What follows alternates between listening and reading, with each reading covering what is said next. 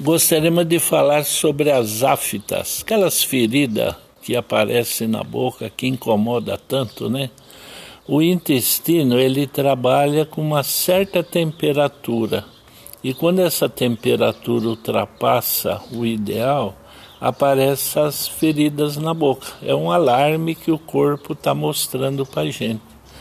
O ideal no caso de aftas é beber carvão ativado. A gente pega um copo de água, põe uma colher de sopa de carvão ativado, mexe bem para ele diluir bem e aí bebe. O ideal é duas vezes por dia. Em poucos dias acaba as aftas e é difícil elas voltarem de novo.